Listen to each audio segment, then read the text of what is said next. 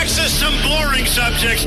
Understand the risk to our country. Freedom brings people together. You're listening to the We Are Libertarians Network. Learn more at WeareLibertarians.com. Welcome to We Are Libertarians, the Chris Spangle Show. Old habits die hard, man. 10 years of saying that. Welcome to the Chris Spangle Show. Today we are discussing why you need to understand history, why you should learn history. Our guest, Caleb Franz, is here.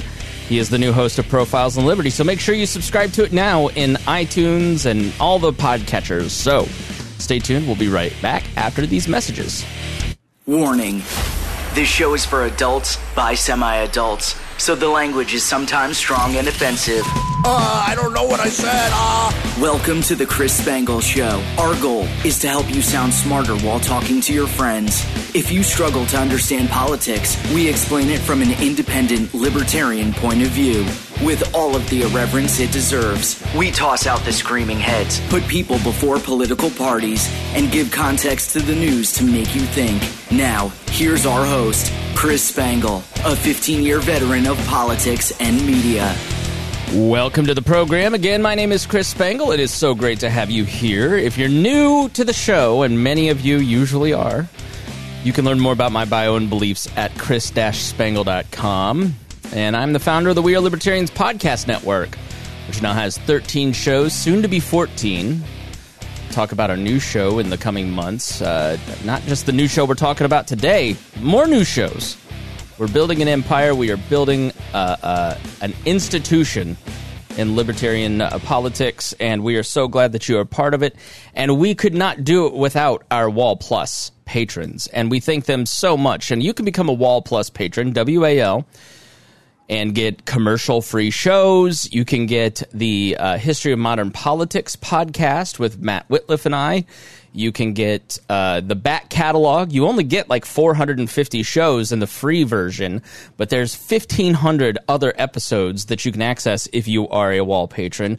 So if you're just listening for free and you're not adding value back to the shows that give you value, then you're missing out. Not only do do you help us continue to grow, but you also um, get some uh, cool things back, including T-shirts and other merch. So, but we want to especially thank our $100 a month members: John Pusilo, Casey Feldposh, Lars Nordskog, Jake Edel, Matthew Durbin, Jeff Bennett.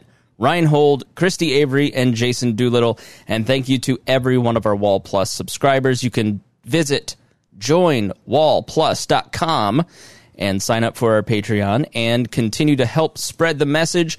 And I got one of the most meaningful letters uh, from one of our patrons. I will not say their name. You'll hear why. Um, but, you know, this, uh, if you ever look in the background here, if you're watching on YouTube uh, to the live show, this is like my little uh, wall of honor here. You got all my buttons and you know the Constitution. Like up here, these are all the Republican buttons, and the Libertarian buttons are over there, and my H.L. Mencken book, and uh, all my credentials for my career. Uh, my David Letterman autograph from 1994. And then this little patch here is from one of our wall patrons. And uh, Brandon came by and gave that to me, stopped and met me in person. And, um, you know, this patch has been to Iraq and Afghanistan. And uh, when he came back, he was just searching uh, for for uh, libertarian podcasts. Listen to ours, and and uh, said, "I want to give this to you because if it had not been for finding your show, I would not be here." And this letter that we have today is certainly within the same vein. I'm going to mute uh, Caleb and Rhinehold here. Um, I'd like to start by saying it's a true honor to see my investment into We Are Libertarians become as big as it is. If it wasn't for you and the entire Wall network, I would have most likely continued down the road of extremism with the Klan. So this person was in the Klan and found our show and started listening over the last year.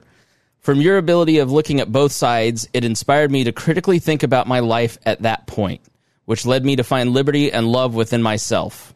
You and the network deserve every dollar I can give, within reason. I don't agree with the within reason.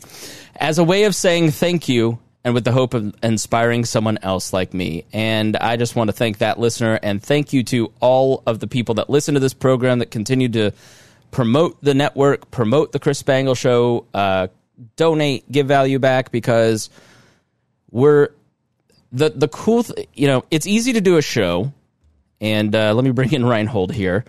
Um, you know, it's easy to do a show, Rhinehold, and do this week in and week out, and never really hear much, or you'll get your your iTunes review will be like, you know, one alt right guy talking about how we're flaming leftists and and you know just crapping on the program.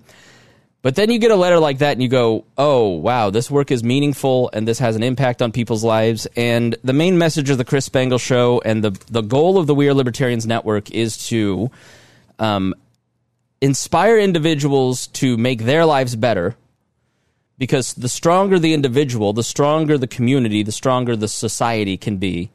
And once you become economically strong, physically strong, mentally strong, emotionally strong, you start finding ways to increase liberty in your life.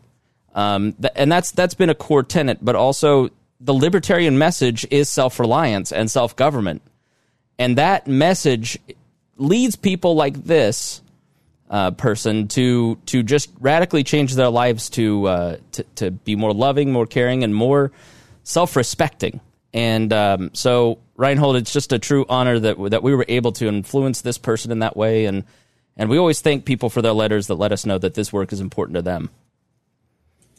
I definitely agree, and, and uh, more letters like that we could get in. The the I think the more fuel it gives us to continue doing this and to continue providing as much value as we can to you guys. So yeah, uh, I mean, and, and I want the listeners to take away that you're part of something special. That you are part of some uh, a network that continues to uh, influence and impact people in a meaningful way. And um, this community is just great, and I love getting letters like that. So joining the community, joining our little band of brothers and sisters. Um, I think, and I'd love the audience if you can can tell me otherwise, because Trisha and I have been talking about this. Trisha Stewart Mann and Hannah Cox, we think, are the only two female libertarian podcasters without a male co-host. They're just the main host of their show. Um, so we're honored to have that distinction with Trisha. Uh, so, but let's be honest, we're libertarians. It's mostly a band of brothers. And joining us is uh, Caleb, Caleb Franz. Is it Franz or Franz, Caleb? Continuing our tradition of me not asking ahead of time how to pronounce your name. Uh, I, it's Franz, I, but honestly, uh, everyone kind of goes back and forth, so it, it, doesn't bother me either way. Well, here in Indiana, it's Franz. Uh, exactly. Yes.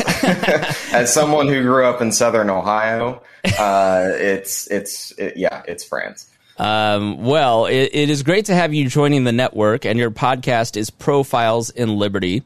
And people can already subscribe to that in the feed. Uh, you can go to your, your Apple Podcast, Google Podcast, uh, Stitcher, wherever you listen to podcasts, and search for that. While you're at it, just search "We Are Libertarians" and you can uh, subscribe to all of our shows. Um, but tell us uh, a little bit about Profiles in Liberty. What is it, and what is your goal with it? Well, I am I am very excited about this program. Um, I'm I'm thrilled that you were interested in it. Uh, whenever I reached out to you about it, because this is something that's that's just been uh, honestly something I've wanted to do for for quite some time. You know, on my on my last uh, on my last podcast on Liberty, I would do a few of these types of shows. It's a it's a history style show. It's more research heavy. It's more um, you know, just just going through uh, certain certain elements throughout history to to tell a story, uh, a story about the the history of liberty. Um, and I those were always my favorite shows that I did on my last podcast. Um, and I thought it would make for a great uh, great program as a whole. Um, so so that's that's what I'm hoping to do. I'm hoping that in profiles in Liberty that uh, I'm able to to elevate certain figures throughout history uh, and and elevate them to to the to the level of hero status that I think that that they should be.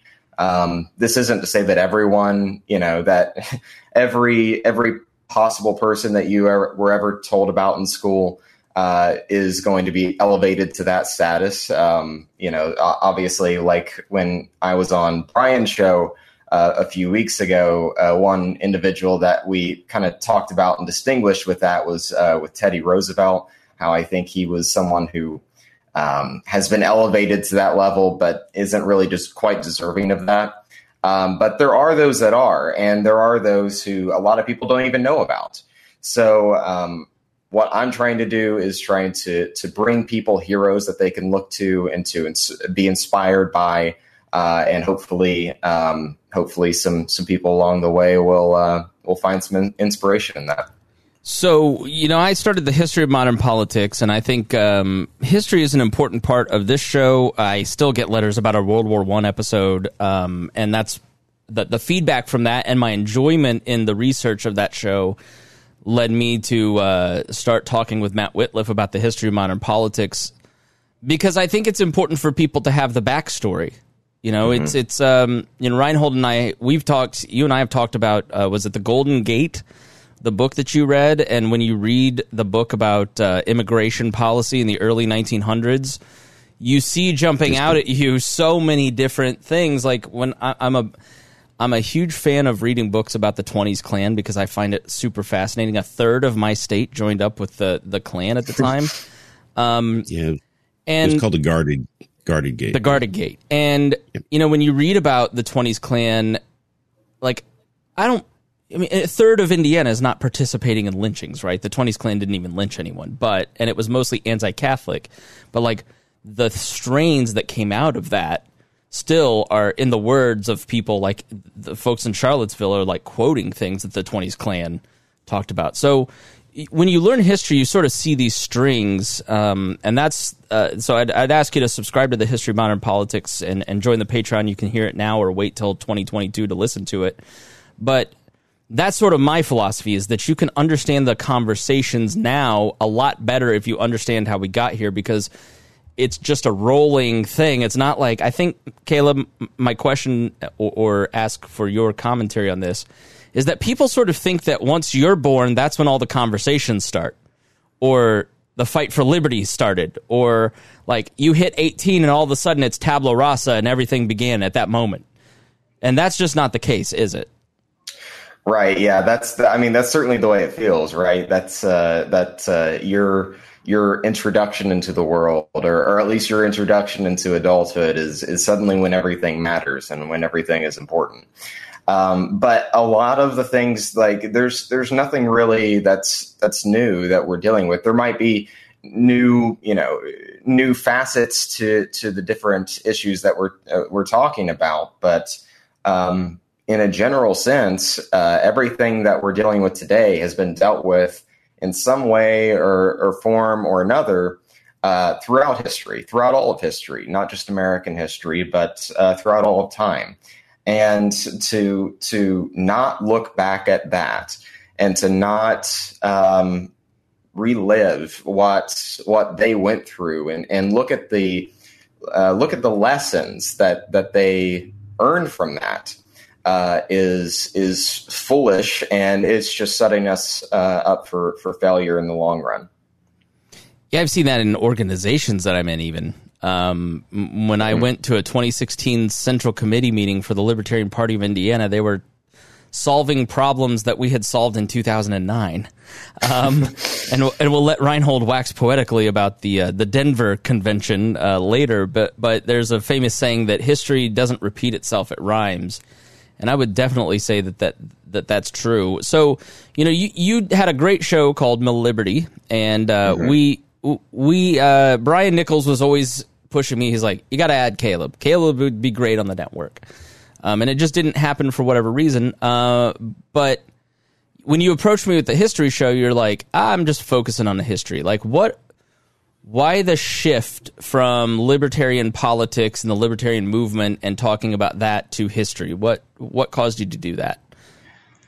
So uh, I, I, spoke a little bit on on this in um, in the prelude episode that we have uh, recently released. That uh, anyone who wants to can go and, and listen to that uh, right now uh, or after the stream. Uh, but I got a little, you know, there's several several factors kind of played into it. I got a, a little bit burnt out with just the you know the bickering and the back and forth that, that comes with petty politics. That's just not very.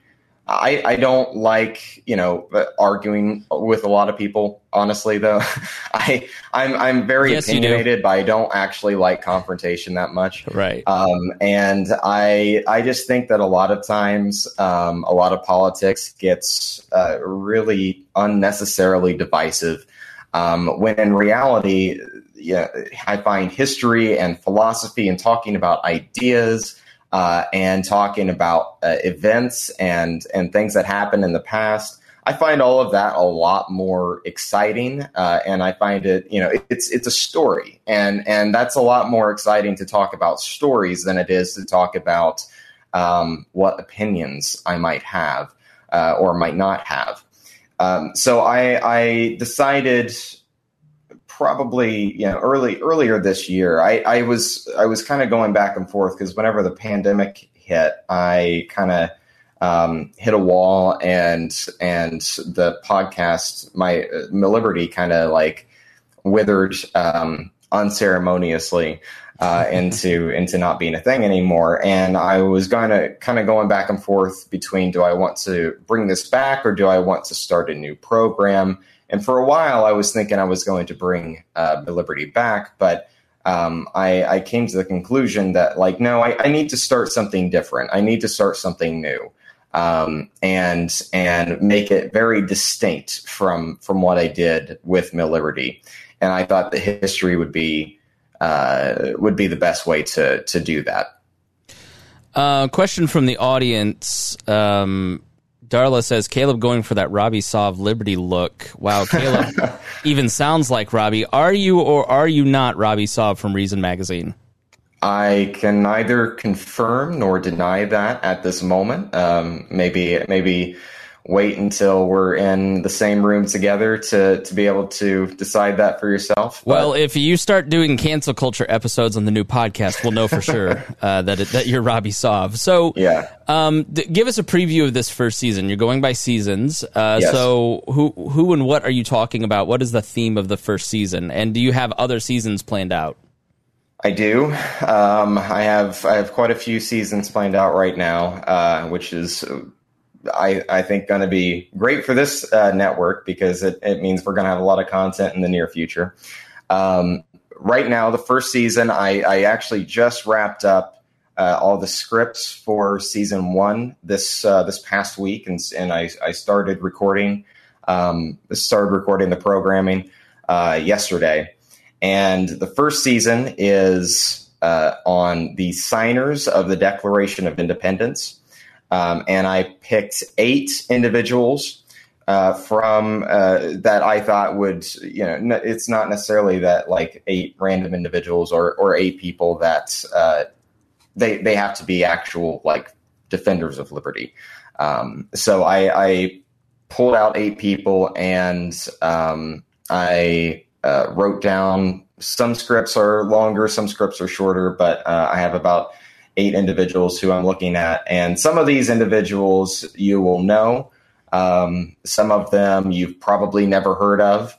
And that's kind of intentional. I, I my my goal was to elevate those who you may never heard of and then bring those who you may have heard of and try to force you to look at it in a look at them in a new light um, something that you may not have considered before or or squash some sort of misconception that there may have been about them um, and and ultimately just just bring some new perspective uh, for the listener to to look at these individuals So, like, what's the thing that you've learned the most so far in in researching this first show, this first season?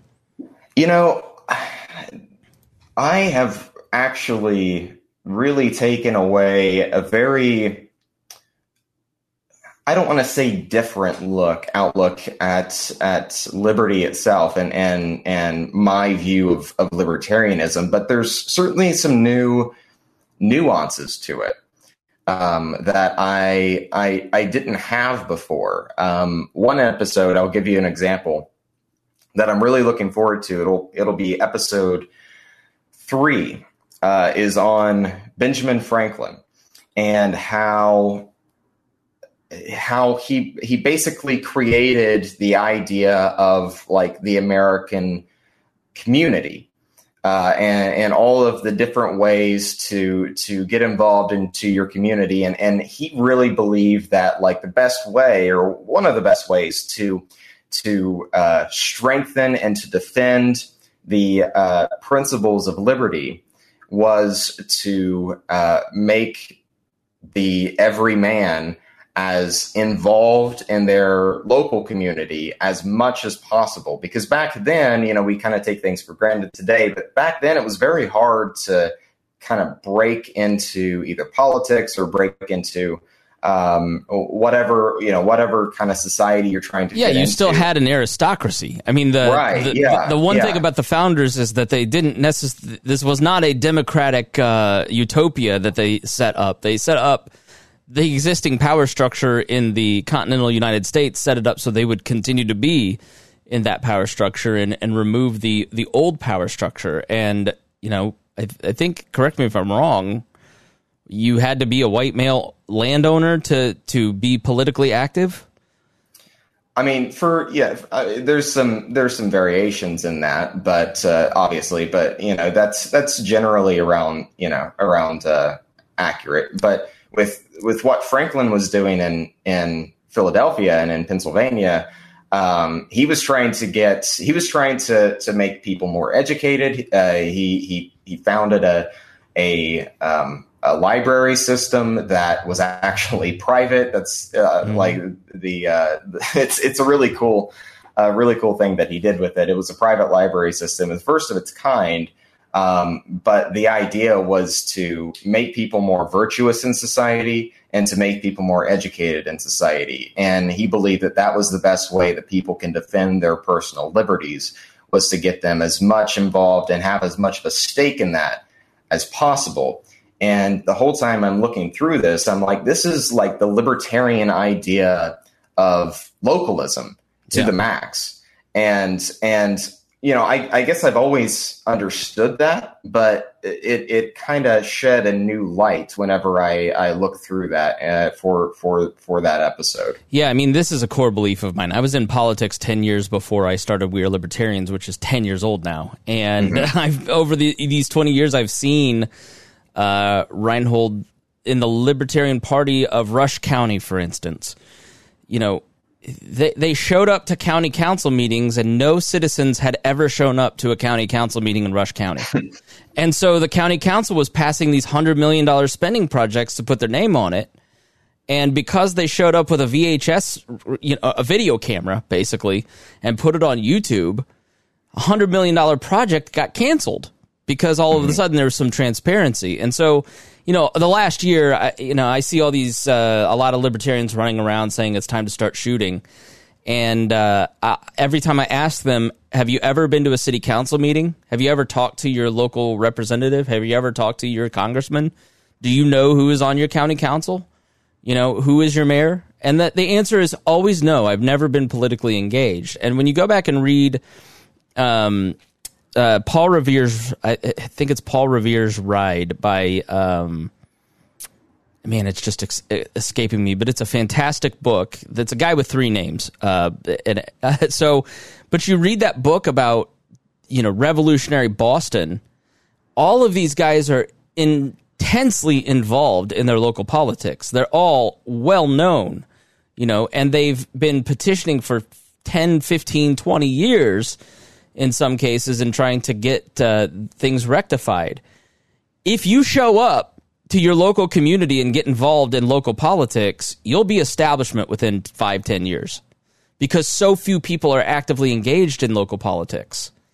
And, and and honestly, it goes beyond the the the political sphere as well because uh, a lot of problems that people are like, why aren't the government doing this? Uh, they're problems that can be fixed without the involvement of the state, any state, whether it be on the federal level or whether it be your city council, and and more societies you know in in in the 1700s that was what was popular was that all these different societies would start to pop up to either talk about these different ideas to get people uh, more educated or just to figure out how to how to deal with issues, uh, the issues of their day.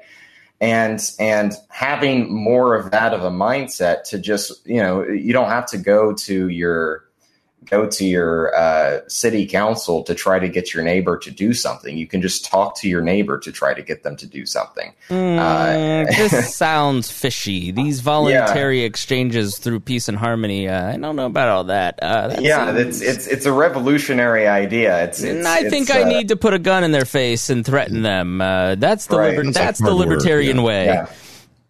Go, Rhinehold, why don't you jump in here? I'm sure you have thoughts. Um, well, yeah, that sounds like hard work, right? Trying to, to build a society from, from the ground up on your own. But that's always been my look at uh, libertarianism is that we should be trying to replace the power structures that are existing now with our own voluntary ex- power structures, prove that they work. Once you prove that this works, more people are going to accept that and, and want to do that. Because one thing I've noticed when, when I talk to people about politics, um, one of the first things I will ask, and, I'll say, what I believe is that people should be free to live their lives unless they're hurting somebody else. And invariably, most of the people I talk to say, yeah, I agree the same thing. Well, that's libertarianism. I mean, that's the base core of libertarianism, but they always include the but or the, yeah, but in this situation, or we kind of have to do this. And then once you break down what those butts are and you find solutions for them that aren't related to putting a gun in somebody's face and making them do it, people are more willing to jump on your on your side and and uh, become libertarians because of that. Right? They they I, I just think that the majority of people, especially in in this country, feel that way, um, but they're getting pulled to these extremes of the left and the right because and authoritarianism because there's something that they care about that they feel like the only solution is government. Well, people and confuse when, Twitter and social media with real politics, and it's not. It's anti-social media. Yeah, it's networks of people. Right, and and that's one of the great things about the the um, the kind of the the internet that I'm trying to get going. That I see the, the, the potential is there for us to really be able to bypass and, and have transparency, right? And bypass the, the gatekeepers of the, of the information and the gatekeepers of the power by having us communicate directly with each other. Um, but there's a problem with that too, right? There, it can be abused. It can be uh, misused. It can be, uh, something that can cause more strife than, than not. Um, and we have to be vigilant of that. But we also need to realize that this is the greatest power that we could have too. Right. So just like a gun is a very powerful tool, but it can be misused. The same thing for the internet, the same thing for uh, free communication. We have to be, you know, vigilant, vigilant of that. So, um, by, by focusing on doing the things that when, when we, we see a problem, like we saw a problem with healthcare years ago, and, we, and there was, we spent billions of dollars on either side arguing about what the government should do, what the government shouldn't do, blah, blah, blah, blah. If we just spent that money and time and effort and just fix the problems ourselves without government, we wouldn't need all that stuff. We wouldn't have that, those programs because we would have the private programs, the voluntary programs fixing the solution to begin with. In my state, we have um, a, a private organizations that will pay for medical care for people who are under poverty limit, right? And it's all voluntary done. Um, and, and we need more of that. We need more of the, of the people taking care of the problems themselves and less reliance on, I'll only do this. I'll only help if I make sure that my neighbor does too. And the only way I can make sure that he does is put a gun to his head and make him do it. And in my opinion, if you're not willing to personally go down and put the gun to the guy's head, to your neighbor's head, you shouldn't be pay- you shouldn't be voting for someone else to do it for you. Right. So, I mean, that, that's how I always have seen it. And that's how I think that it, it's not necessarily localism as opposed to nationalism. I think there's a place for both. I think that you could have organizations that work across different states and different counties and things like that that can coordinate with each other and do a good job of it. But it should be focused on helping the individual. It should be focused on helping the people and not focused on putting, uh, forcing people to participate. Caleb, do you want to weigh in at all?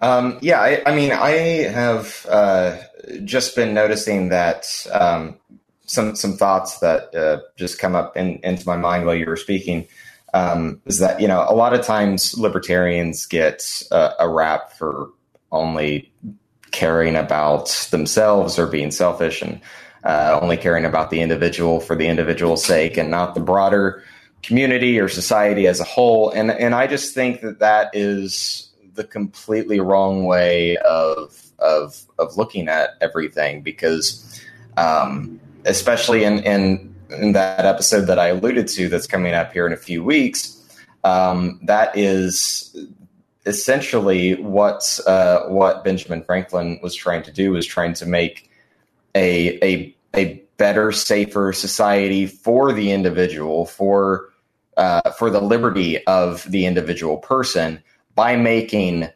society as a whole more more virtuous and more interconnected uh, with each other.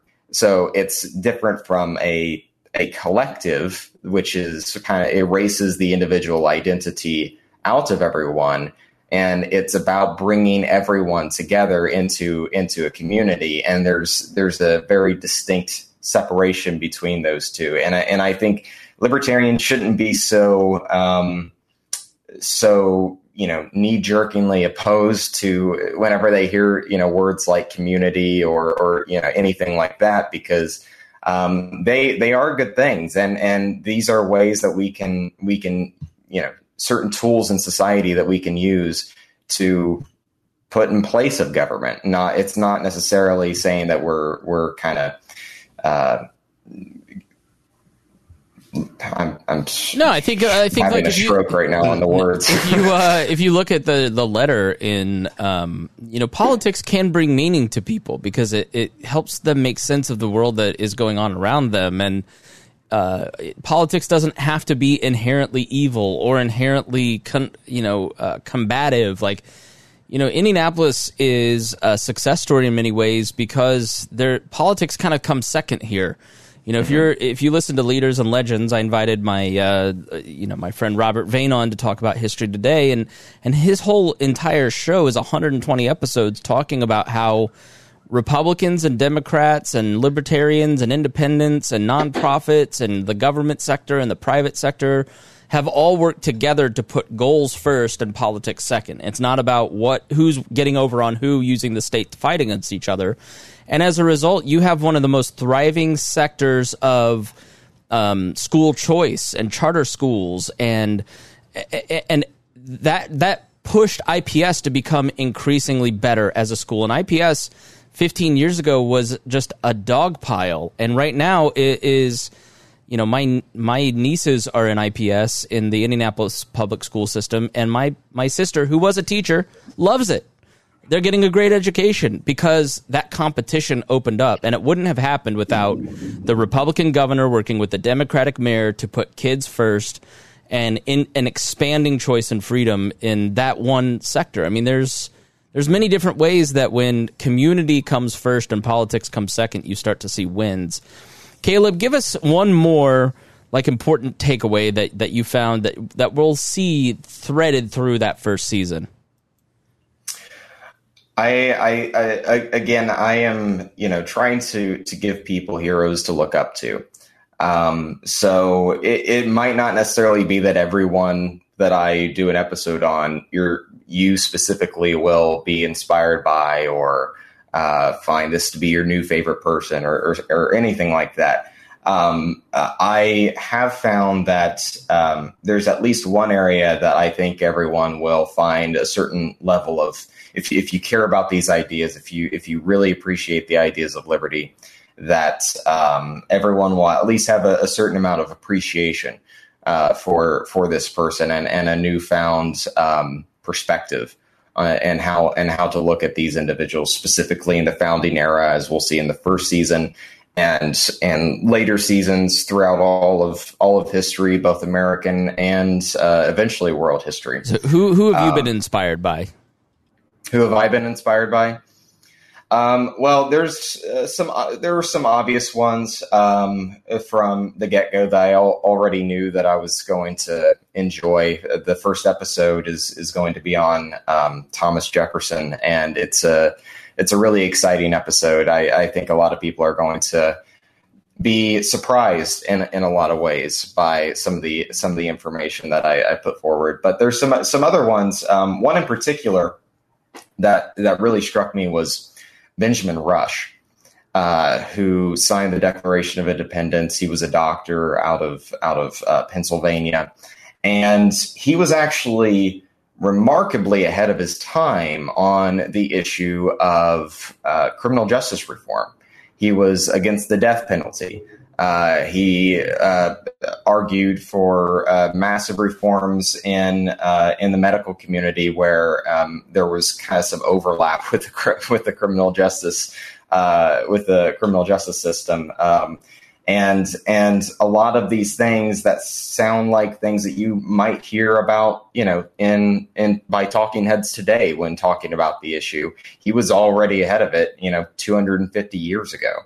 Um, and that's something that I think is is inspiring to look at because we kind of look at that time period in, in, a different context of like, oh, these things nobody really looked at these issues like with criminal justice reform or like the death penalty or something like that. But here's someone who was, and here's someone who said, like, no, we need a, a more just, humane society with the way that we are treating um, criminals. And and criminal justice reform has always been kind of a passion um, area of of mine in particular. So finding that uh, finding that out about about him, uh, I was I was particularly inspired by. Yeah, Rhinehold, who's a libertarian that you've been inspired by? Um, I don't know if you would call him a libertarian because it was years. It was um, 150 years ago. Uh, but there's a person named uh, William Graham Sumner, who, when we talk about how libertarians are are given this idea that we're not supposed to, that we're all about the individual only, we only care about ourselves, we don't care about anybody else, we don't care about society. He was like the first professor of sociology at Yale University, but he was also a staunch anti um, war person, and he wrote some great essays. And one of them is still one of my favorites today. is called the um, the Forgotten Man, where he breaks down society and charity and shows that what we you know what the people who try to help do is instead of person A and person B deciding that they're going to individually help someone we call person X, they decide what person C is going to do to help person X, right? So they're deciding not just for themselves, but for what um, what the whole society is going to do, and they're going to make that person do it, regardless of what his personal situation is, right? And he's considered the forgotten man. Now, over the years, Franklin Roosevelt stole that phrase and turned it into more of a progressive type of idea, and then it's been tried to get transferred. Frickin' back Roosevelt, again. man, right, Caleb? Frickin' Yeah. Roosevelt. just any Roosevelt. Any Roosevelt is Really? just trash. yeah, but uh but yeah he he he pre he was really at the forefront in in my mind in in the 1880s about pushing individualism pushing uh, anti-war all you know all the stuff that you would call a libertarian today that's what he was kind of talking about. And he was uh, he was a professor of sociology. He's one of the pr- uh, preeminent um, professors of sociology as that was starting to become a pra- uh, a learned practice right? So um, th- this notion that we shouldn't be concerned about the sociology of people and, and how we interact with each other is and be libertarians is makes no sense to me from that. Rhinehold asked me who mine was. Yeah, who who's yours, Chris? Thank you, Rhinehold. That's a great question. I really appreciate it. My, I would say um, I don't know that he's the most influential or impactful, but he's my favorite, and it's H.L. Mencken. I mentioned him earlier. Um, if you don't know who he, he's probably written more words than any other human in history. Uh, th- that's not my estimation. That's like so- what some experts say because he started in the late 1800s as a newspaperman, just doing copy. Uh, and you can on Amazon buy like basically everything Mencken's ever written. Somebody's gone through and uh, like here's all of his newspaper writings from 1842 or 1898. Uh, I mean, and it's just like you know, Mrs. Donaldson had her bike stolen today. All the way uh, through, you know, he, he had a really multivariate career in media, and he uh, started at the Boston uh, at a Boston, uh, excuse me, a Baltimore newspaper. Went on to write for the Baltimore Sun, um, and he really worked fr- uh, from 1898 uh, to 1948.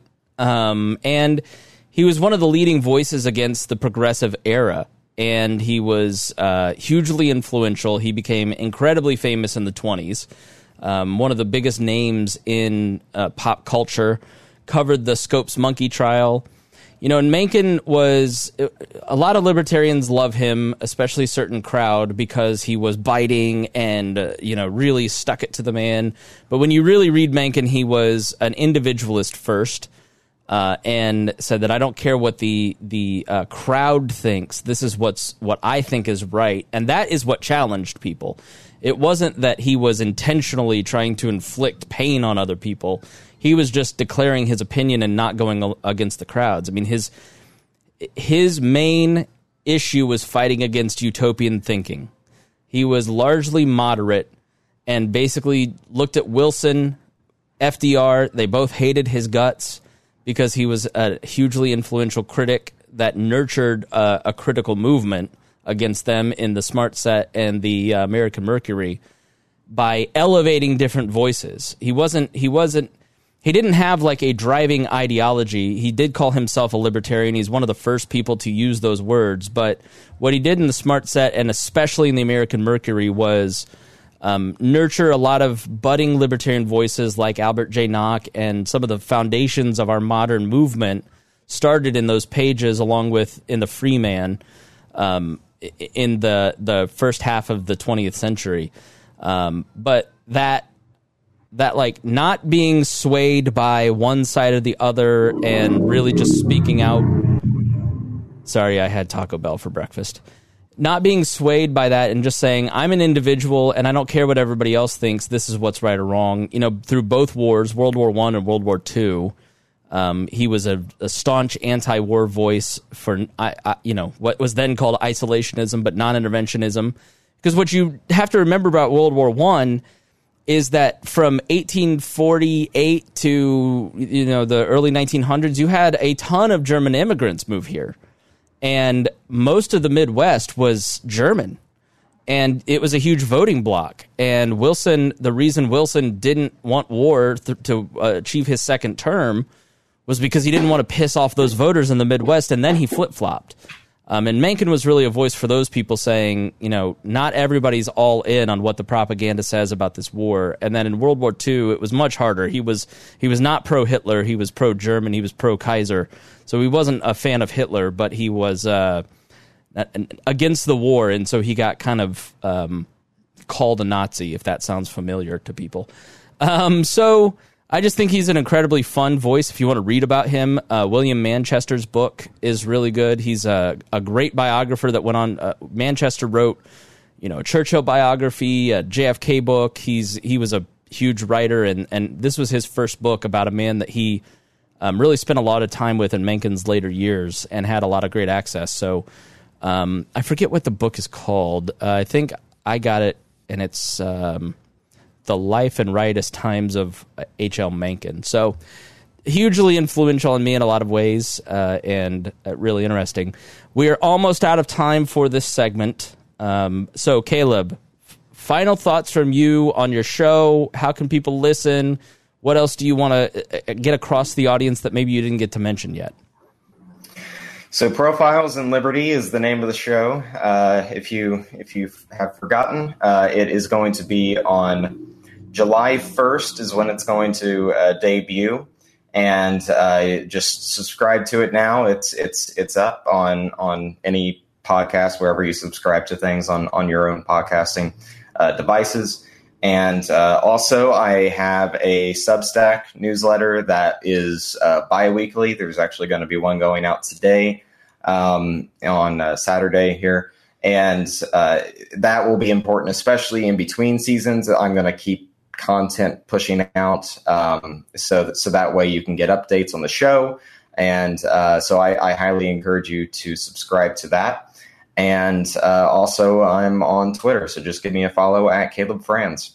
Cool, very cool. And you can go to wearelibertarians.com and find it there too. Well, Caleb, we wish you the best of luck. We'll be uh, having you back on to talk about other issues very soon. Um, and we appreciate you coming on the network, and we're glad to have you. Can't wait. All right. Well, now, when we come back, normally we would have a news breakdown, but I'm going to be self indulgent and introduce you to my fiance. So stay tuned.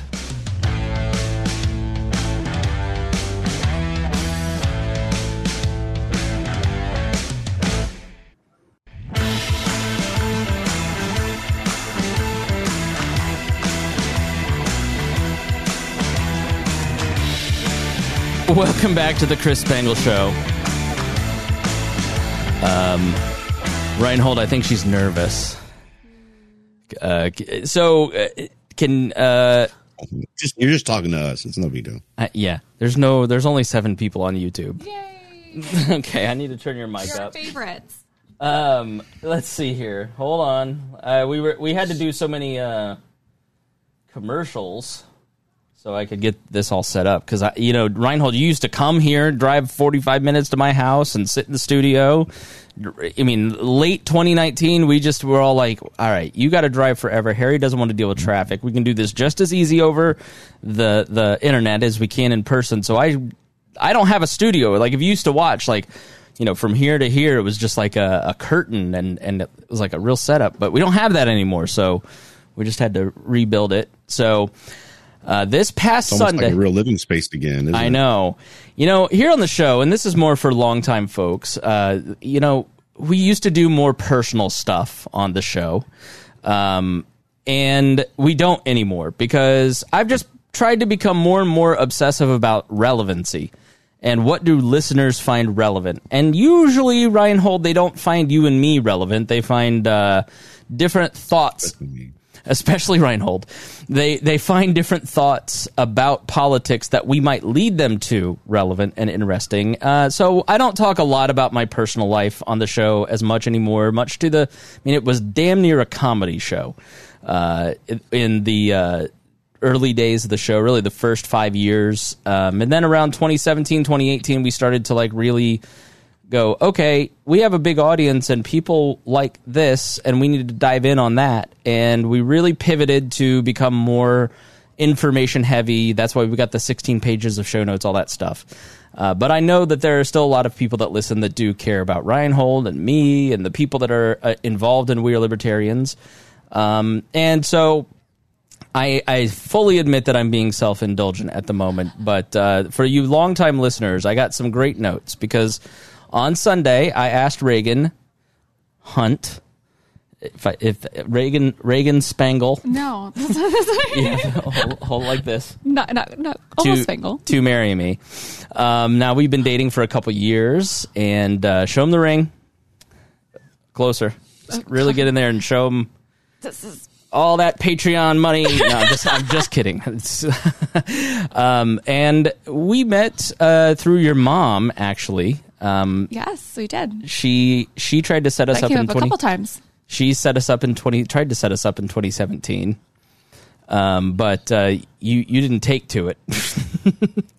I have to show him how I met Reagan way back when because this was super embarrassing.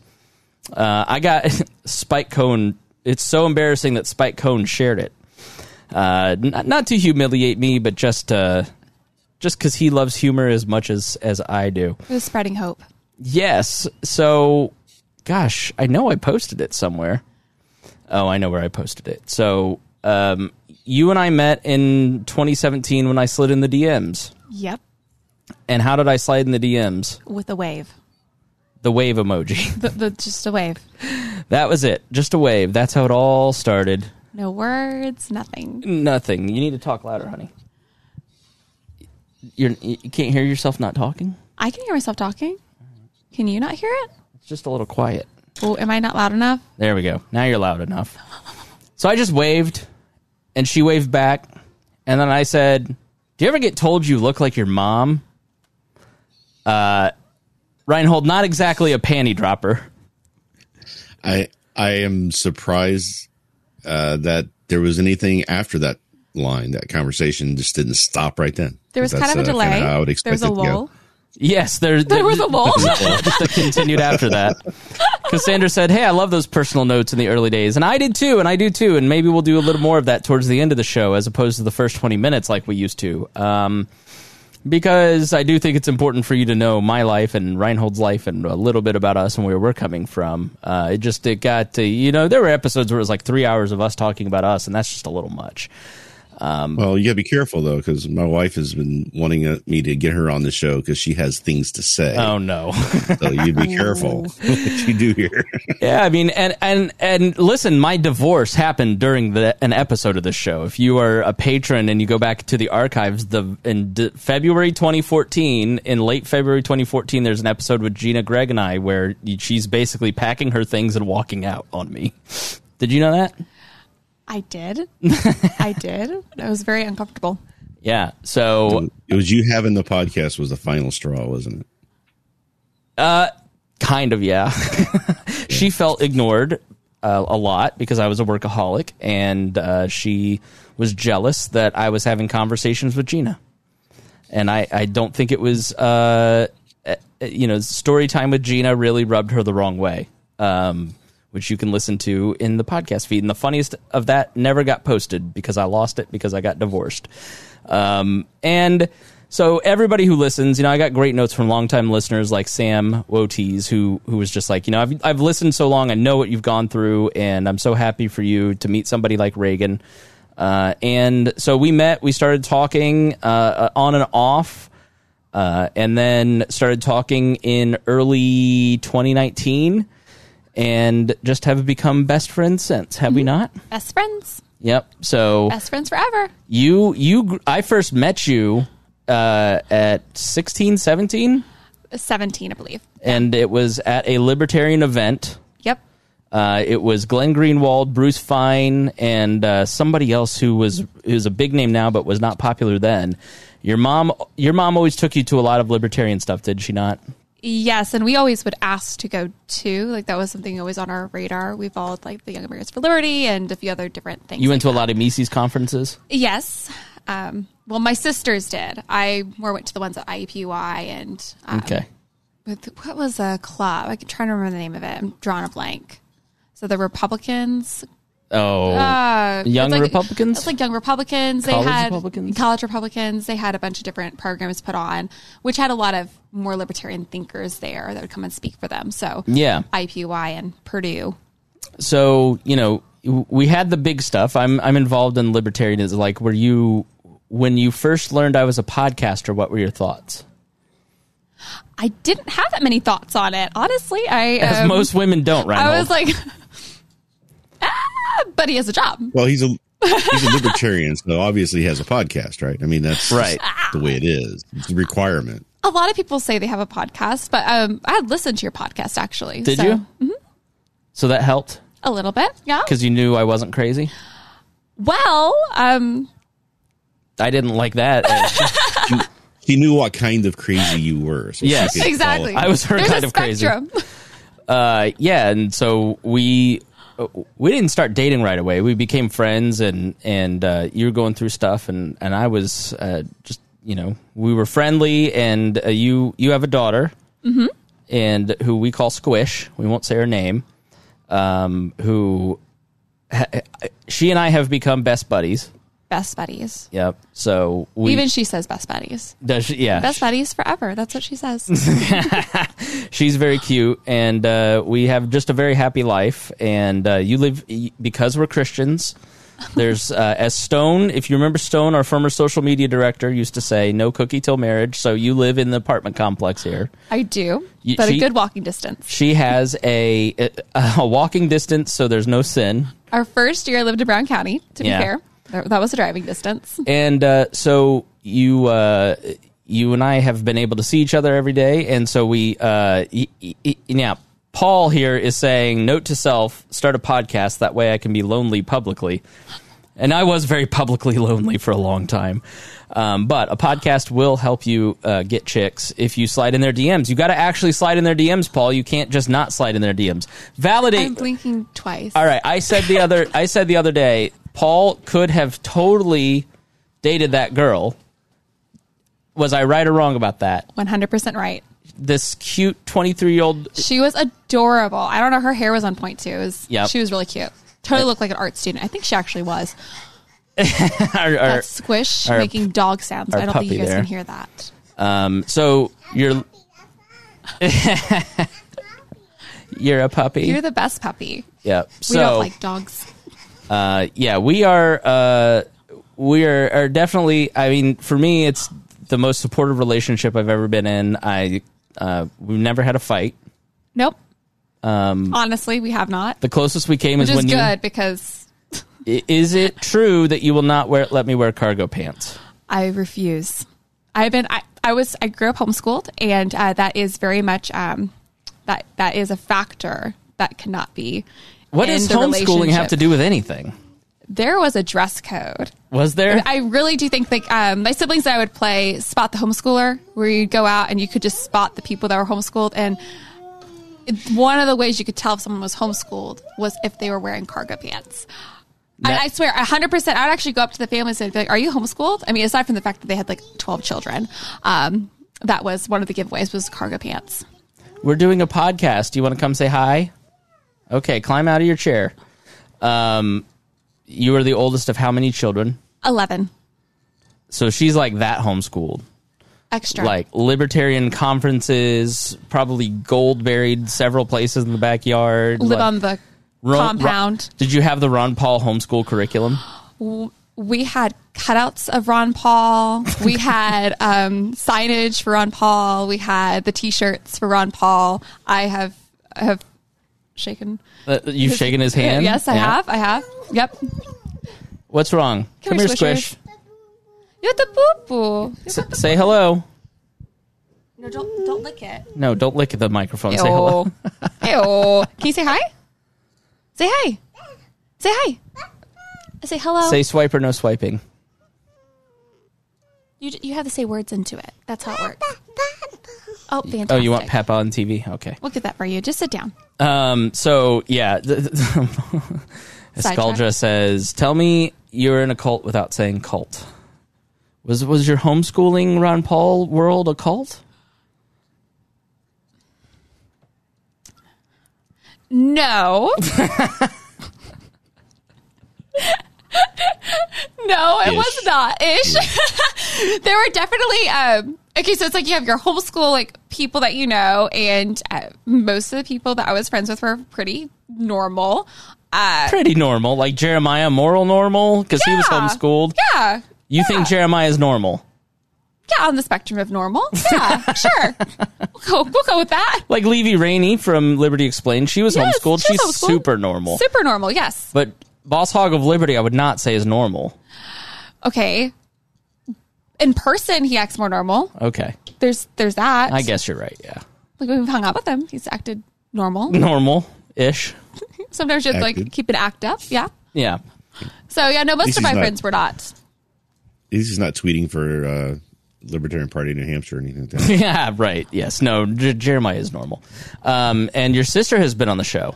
Yes, Alexandra. Because one of the ways that I tried to slide in her DMs was at inviting her on the show to talk about uh, homeschooling, and she couldn't do it. But she's like, my radio, my sister was in radio. You should have her on. So I, I had the, I had the backup plan on. I was like, okay. Uh, she came on to talk about. She also kind of looks like my mom. no, she she doesn't. I'm kidding. all. I'm joking. You and your sister Lauren are like carbon. we copies. look like exact exact carbon copies. Yeah. So You can look on like my my Eleven Facebook siblings. banner. How many? How many male? How many female? five girls uh, and s- oh, no, six girls and five boys. So Even I have, she doesn't know. Well, no, no. I think of it always like I have five sisters and I have five brothers, and I'm at the tippy top of the pyramid. So I just look down, so and it's even. and you're a teacher. And I am a teacher. Yep.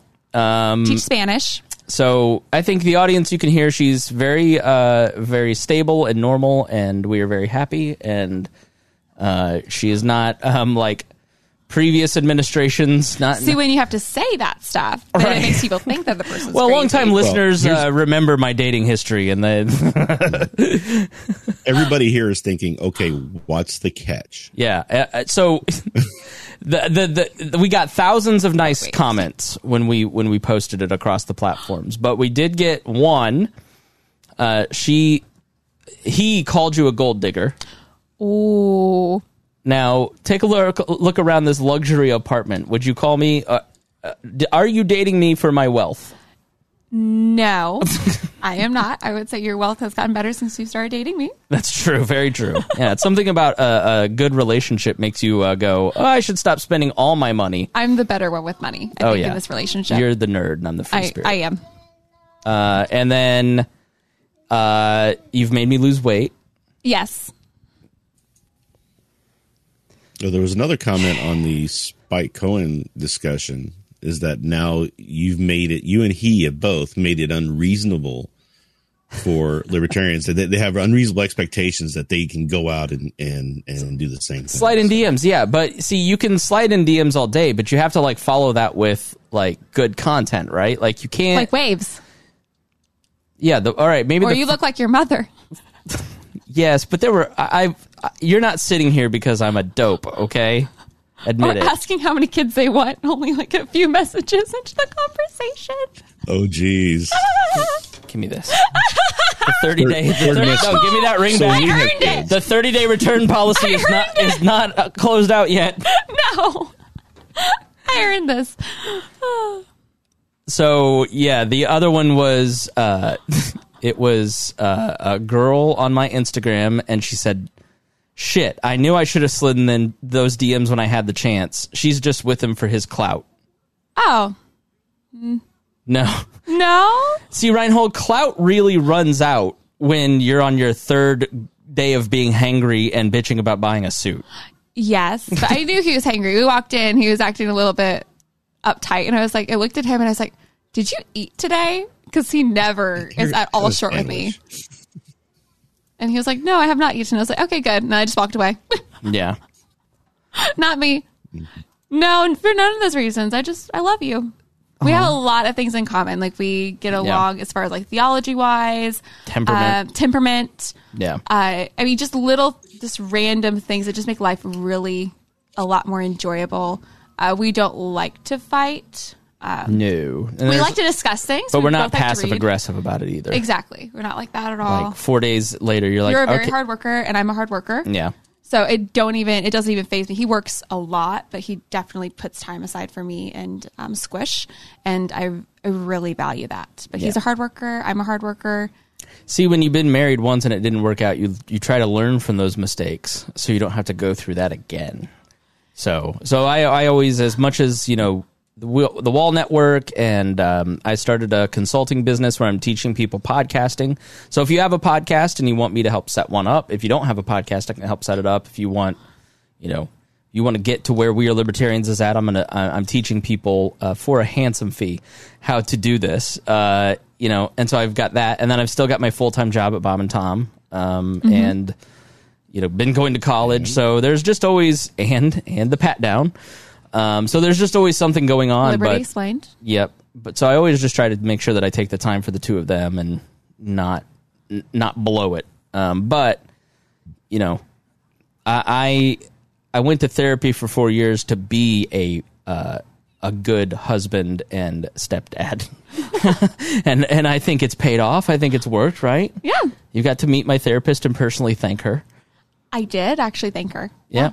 so, um, I've I've never hit you.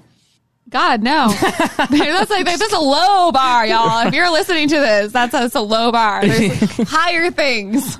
I'm with him because he doesn't hit me. Could you imagine? No, unfortunately, I know it. Uh, so yeah, so I just wanted you all to meet Reagan and uh, Squish and uh, just uh, come in and join our lives. And you, you actually are the one who are like, can we go to Libertarian Party events? We went to two this past week. Yes. Where'd we go? out of the shell, uh, Indianapolis, and I can't even remember. I was so tired. Hendricks County. Hendricks County. Yep. And then we're going to uh, Carmel and, and volunteering for their outreach booth. Yep. So squish. We'll yeah. probably all be matching, wearing blue because that Yeah, just happened to be all of our clothes are blue now.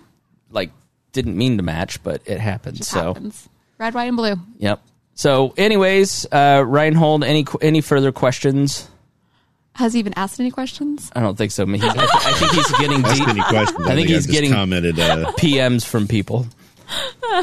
no, no. I you do learn things from the first failed marriage. I can Yep. tell you that too. For sure. I learned the, the the the most important thing in a marriage is that you a like and b respect the other person. Yeah. because that didn't happen in my first marriage, and it was not a pretty time. Mm-hmm. So Yeah, no, I mean, we didn't have anything in common, and uh, I still care for my ex-wife, and I, I think she was a great person. You know, I don't, I don't have anything disparaging to say against her. I really don't, um, and really liked her family, but it just wasn't the same as this relationship where Reagan and I are, are partners and happy, and I really enjoy going to meet and see her family, and she enjoys mine. Like, you know, we don't go looking for things to be upset about at the other person.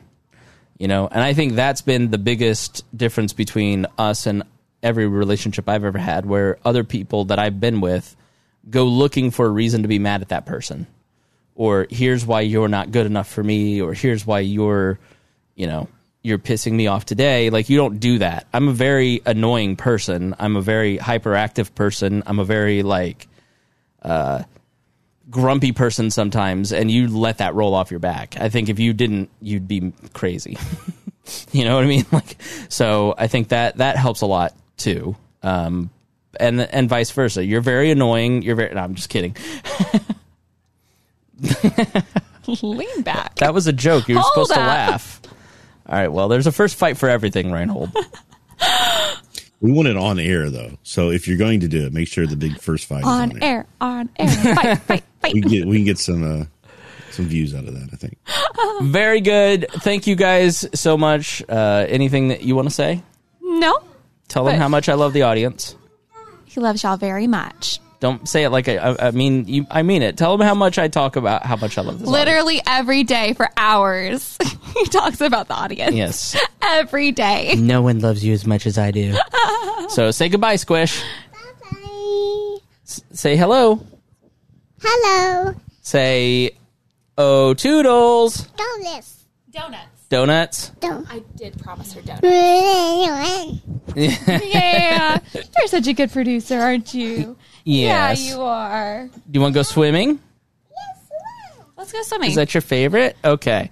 All right, promised her guys. swimming. Thank you so much for joining us, and we will see you again next week. You need what? Swim? You need a swimming suit? Do you need cheese? Yeah. What else? Um, Cheese and donuts. boy. She lives on cheese and donuts. I mean, we go through how many Mm-hmm. donuts? We at least buy a pack of donuts a week. I mean, for all that we're doing for like being healthy and losing Yes. weight and doing all that. We only she feed her does vegetables. donuts. Wait till, wait till you give her a cheese Danish and she has both of them at the same time. I love cheese danishes, but I don't share them with her. All right. I'll talk to y'all later. We'll see you next week. Thank you